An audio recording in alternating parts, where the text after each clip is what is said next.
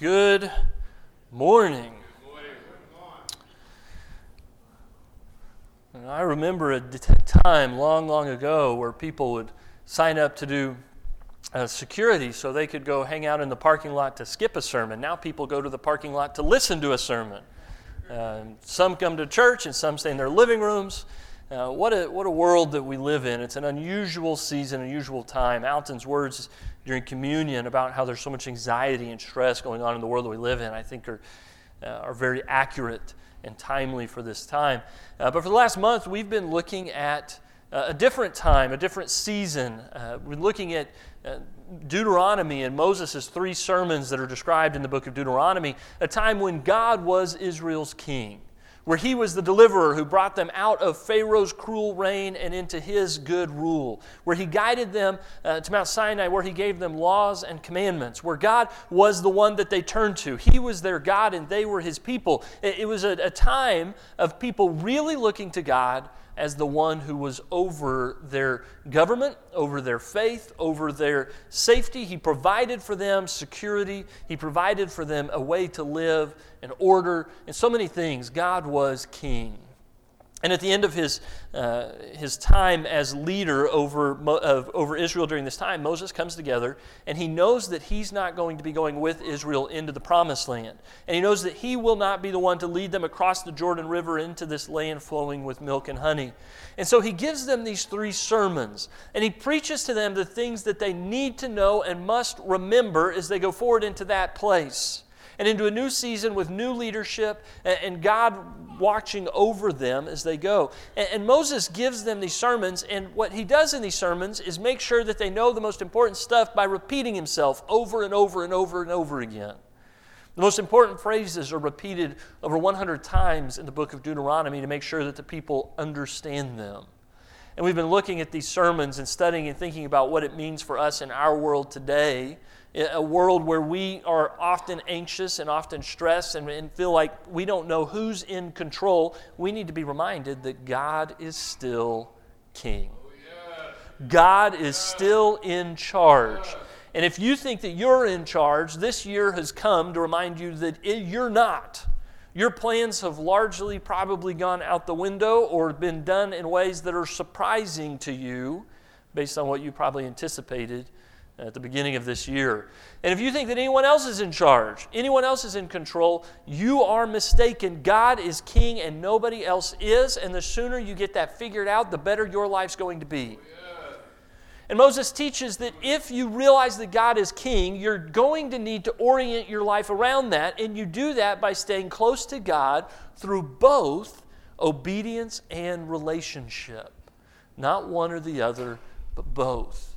God is the one who gives us the rules that we are to follow, the commands which we are best to order our life around, but He is also the God who loves us and delivers us. And it's that story of deliverance that is the anchor of God's commands. The commands that God gives us are always anchored in the story of deliverance. For Israel, it was deliverance from Pharaoh in Egypt. For us, it's deliverance from sin and death, the deliverance that came from Jesus Christ crucified and resurrected. That's our story.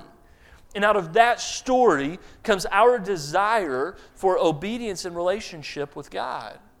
But not just with God, because when God is king, we show our love and loyalty upward to God, but we also show it outward to others. And that leads to Jesus' understanding of the law, that, that if you understand the law, it's not just about keeping God's name holy and sacred.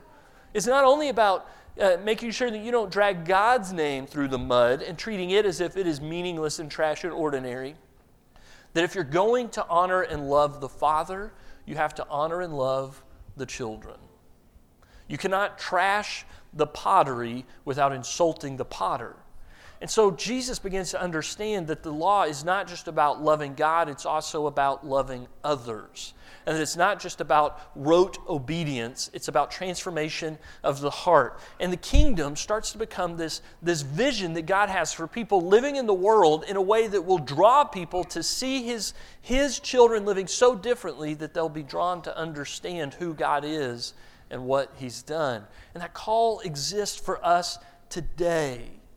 And Moses preaches these sermons, and he repeats himself over and over again in hopes that the people will learn from the past and learn the message that he's giving them in the present so that they might live forward his legacy of leadership into the future of having faith that God is king and that God is good and that God is going to deliver in all of his good promises. What a thing is a leader like Moses to be at the end of your life wondering if your legacy will push the people forward to a better future than they had in the past when you first came to know them. And I want to look at three stories today, three stories from Moses' time leading uh, leading Israel, and the third one actually comes after his leadership, and to evaluate Moses' leadership, because the way you evaluate a leader is, do the people follow and go where he's they're the leader is calling them to go? And so we're going to look at what Israel learns along the way in their time with Moses. And it starts with uh, the Red Sea. In Exodus chapter thirteen, this is right after the people have seen uh, God's power in the ten plagues. And we know that God has sent those upon Egypt because he's heard the cries of his children, Israel in Egypt, crying out, God, please deliver us from Pharaoh. Deliver us from slavery. Deliver us from oppression. And they cried out and they cried out and God heard them and he sent to them a deliverer. And he sent that deliverer Moses with a message not just for Israel, but a message for the whole world to hear, that God is God and no false gods of Egypt or any other nation is anything compared to Yahweh, the Lord God. And the plagues demonstrate that power, and Pharaoh decides that he has no choice but to let Israel go, and he releases them, and they go with the blessings and wealth of Egypt as their neighbors give them wealth and give them resources, and they have everything they need for the journey. And you have to think how overwhelming it would be if you're Israel to see God's power and his salvation and his deliverance as you're marching with your entire nation out of Egypt. In Exodus thirteen, verse seventeen, it says this, when Pharaoh let the people go, God did not lead them on the road through Philistine country, though that was shorter. For God said, if they face war, they might change their minds and return to Egypt. So God led the people around by the desert road toward the Red Sea. The Israelites went out of Egypt ready for battle. They're armed for battle. They've got their weaponry ready. They have the stuff for war. But God knows their hearts. God knows their, their the extent of their faith in Him at this point. And what God knows is if they go through the shorter road through Philistine country, that a Philistine army is going to come up and say, we don't want you in our land. And they're going to say, we're too afraid to fight. We don't know what we're doing. We were slaves yesterday. We're not ready to be soldiers today. And they would run right back to Egypt. That they would forsake God on day one and day two and day the first week of their freedom and their allegiance to God as king, they would give him up and go fleeing back to Pharaoh. God needs them to see his power and might and strength and learn to trust him through both obedience and relationship. And so God backs them up against the wall. And this is the first story we're looking at today that, that has this idea of being backed up against the wall, because really in life there's so many occasions that we learn whether we've really got faith or not, not on the good days but on the tough days. The days where you had a plan and your plan leads you into a dead end with no way out. The days when, when you look around and say, I don't know how I got here. I don't know how I'm going to get out. This isn't the life that I wanted. I don't like the circumstances I'm in. God, get me out of this moment. In those tough days, do you really have faith in God? Do you have no faith at all, or do you have faith in something else? Those are the questions that tough days require us to ask. God knows Israel at this point that if they have a tough day, they do not have faith to survive it.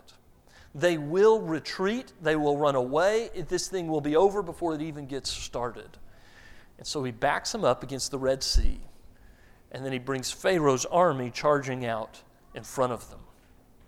When the king of Egypt was told that the people had fled, Pharaoh and his officials changed their minds about them and said, what have we done? We've let the Israelites go and have lost their services. So he had his chariot made ready, and he took his army with him. He took six hundred of the best chariots, along with all the other chariots of Egypt, with officers over all of them. The Lord hardened the heart of Pharaoh, king of Egypt, so that he pursued the Israelites who were marching out boldly.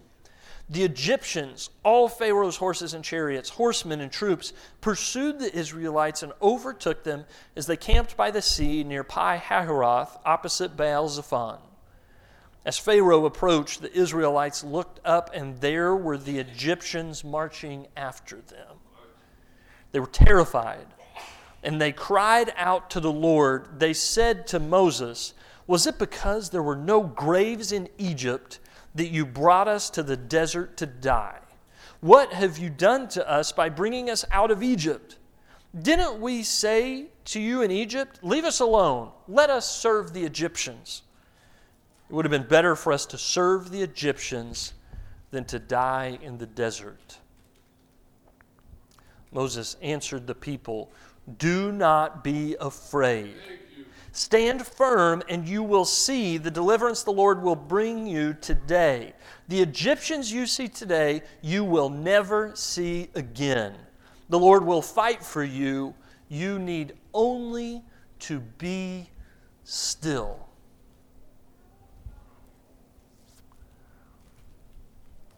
Israel cries out when they see Pharaoh and his army and the chariots approaching. six hundred of the best, and then all the others as well. It's a massive army. Israel has no chance against this army if it is only Israel versus Pharaoh. Moses does not have the military might as he leads the people out that Pharaoh is bringing up behind them. And not only that, but now they are cornered against the Red Sea. There is no escape, which God has done on purpose, because it's the only way he can keep them from cowardly retreating. He pins them in, and then he tells Moses, Moses, give them these instructions. Be strong. Don't be afraid. Just, this, the commands here are, are incredible.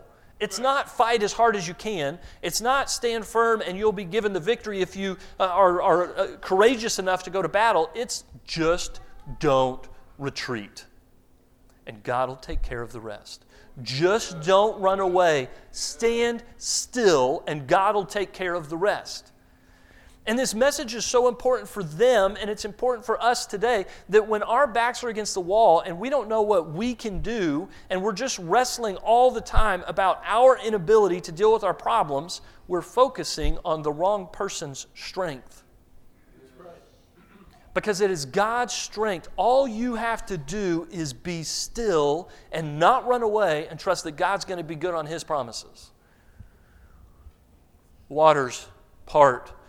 Israel crosses the Red Sea on dry ground, and God blocks the way so that Pharaoh and the chariots cannot follow them until everyone has passed safely. And then Pharaoh and his army charge in, and the waters crash down, and they never saw one of those Egyptians ever again.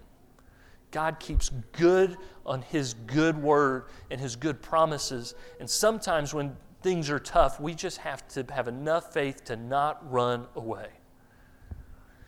Surely these people have learned that God will take care of them in the face of difficult odds and tough days.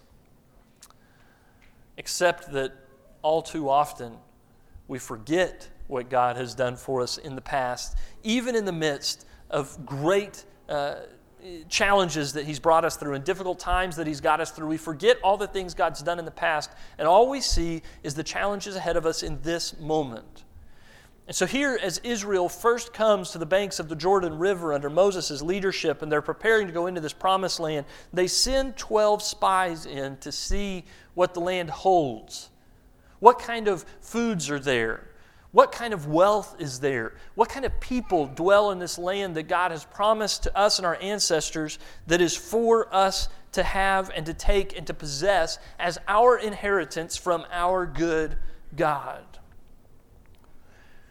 And the report comes back to Moses and Aaron in Numbers chapter thirteen and verse twenty-six. They came back to Moses and Aaron and the whole Israelite community at Kadesh in the desert of Paran. There they reported to them and the whole assembly, and showed them the fruit of the land. They gave Moses this account. We went into the land which you sent us, and it does flow with milk and honey. Here is its fruit. But the people who live there are powerful, and the cities are fortified and very large. We even saw descendants of Anak there.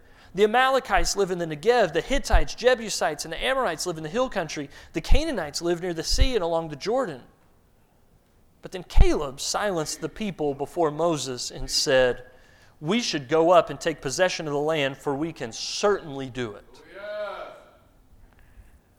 But the men who had gone up with him said, "We can't attack those people. They are stronger than we are." And they spread among the Israelites a bad report about the land they had explored. They said, "The land we explored devours those living in it. All the people we saw there are of great size. We saw the Nephilim there. The descendants of Anak came from the Nephilim. And we seemed like grasshoppers in our own eyes, and we looked the same to them."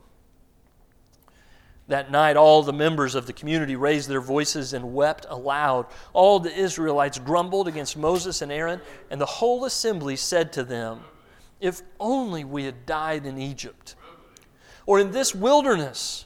Why is the Lord bringing us to this land only to let us fall by the sword? Our wives and children will be taken as plunder. Wouldn't it be better for us to go back to Egypt?" And they said to each other, "We should choose a leader and go back to Egypt." Sounds familiar, doesn't it? As soon as their back is against the wall and there's a big group of people in front of them in the land that God has promised to them, what they see is what's against them and not who is for them. They begin to immediately grumble again and say, "Why did you bring us up out of slavery?" And I love the line uh, in the previous passage where they say, "Didn't we tell you back when we were in Egypt, leave us alone. We want to stay here with Pharaoh." They didn't say that, by the way. Nostalgia is a beautiful, beautiful thing. Remember the good old days back when we were in Egypt? What?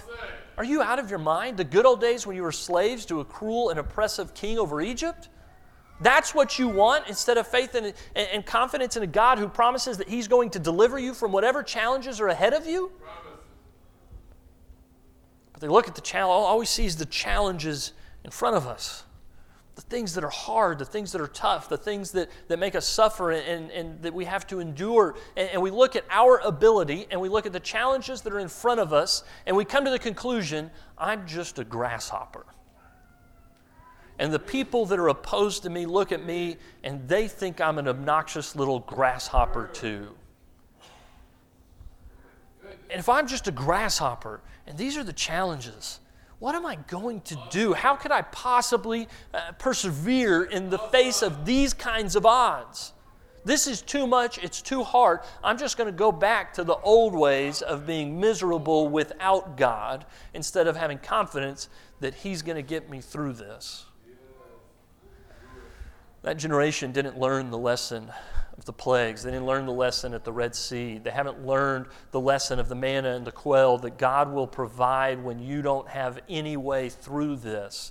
They haven't learned all along the way that they have to trust God. And so when the giants are in front of them in Canaan, they don't have enough faith to trust that if they just stand still, God will do everything that needs to be done.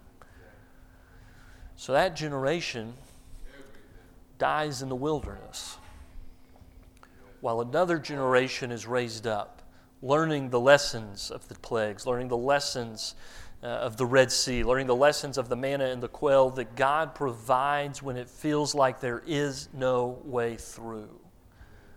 And so as Moses gives them these sermons, he reminds them of all of these stories. He tells them uh, about how God is king, and if they're going to have God as king, they're going to have to be a different kind of people. And it all begins with trusting that God will take care of you no matter what difficulties are ahead of you.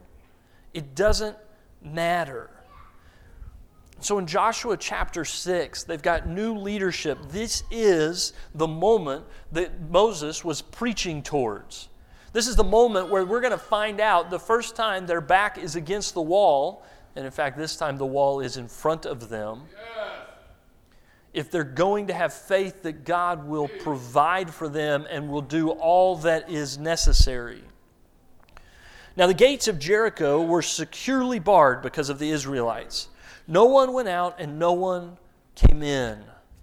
And the Lord said to Joshua, "See, I have delivered Jericho into your hands, along with its king and its fighting men.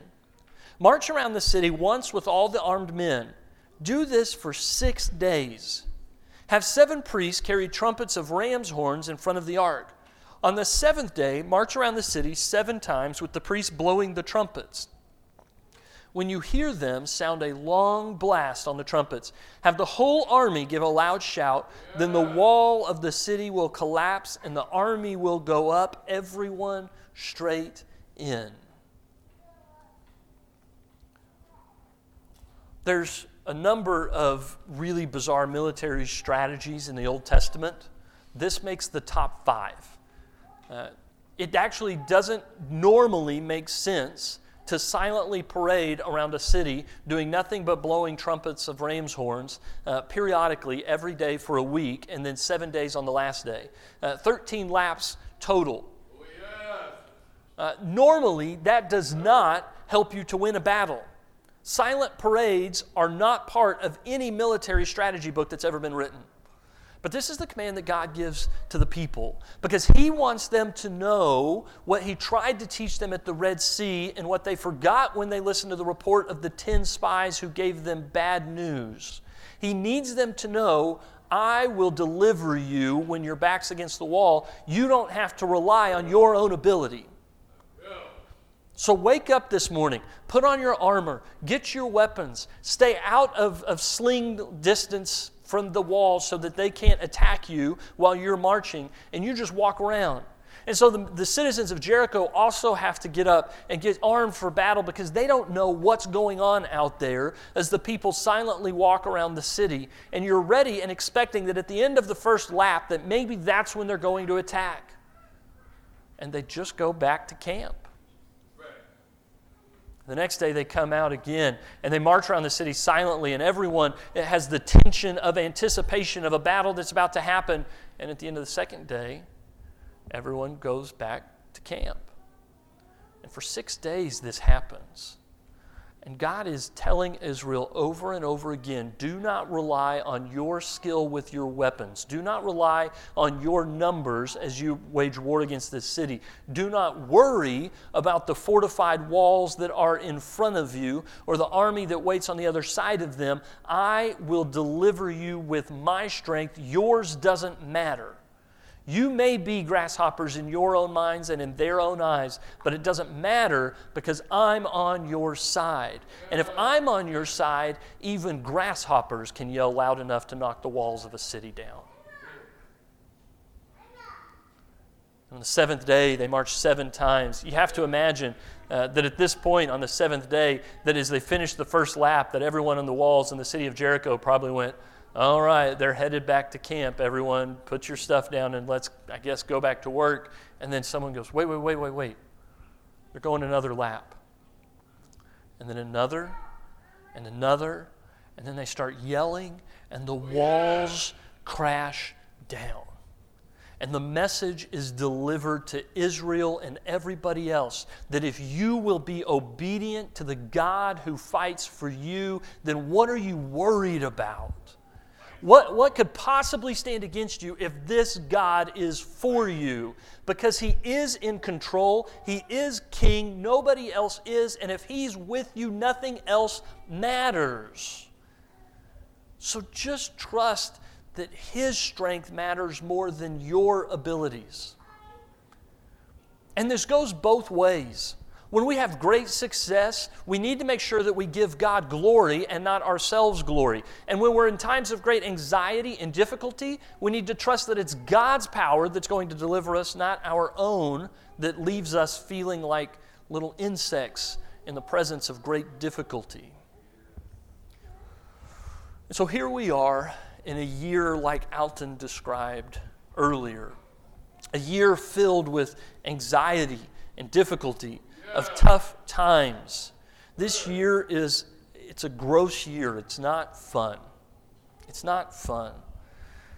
And in this world, we need to be aware that challenges are real for many people. This is not to say that challenges aren't real and they don't matter and that difficult times won't come or that you won't suffer. All of that will happen, is happening, has happened, and is always part of the life of faith, is that tough times come. And if you've got little faith, God might just back you into a corner and ask you to just stand still while you watch Him deliver you, so your faith can grow. And there's going to be times that you depend on yourself with fear and forget that God's the one that's going to deliver you. And in those moments, you've got a choice.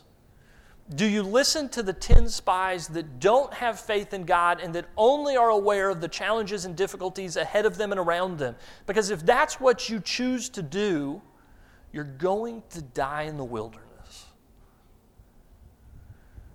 But if you march around the city, whatever the walls are that are around you, whatever the challenges are before you, if you do the thirteen laps of, of just bizarre obedience to God, trusting that He'll deliver you based on His strength and not your reliance on yours, then God's going to take you to the promised land, the land flowing with milk and honey, the land where no challenge is too great for Him to deliver you and to give you everything you've ever hoped for.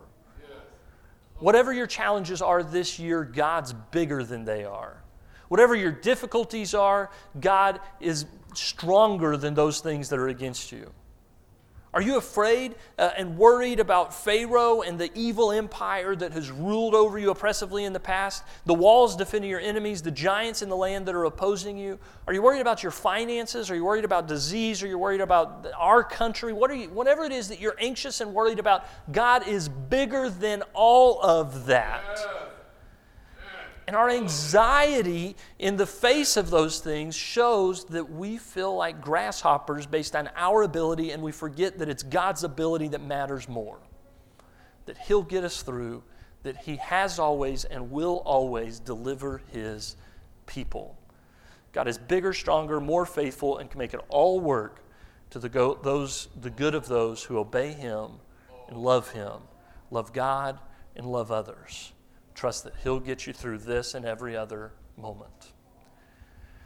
If you're here this morning and you've not made a decision to make God king of your life and to be part of His kingdom, one of His citizens of that place, living differently in a world so that the world might see through you that God is good, that God's in control, and that He calls His people to live a different way, a better way, bringing heaven into this world today, tomorrow, and forever, until Jesus returns and makes it all come completely back to right. If you've never made that commitment and decision to give your life to Jesus, why don't you do it this morning while we stand and sing? When my way groweth drear, precious Lord, linger near. When my life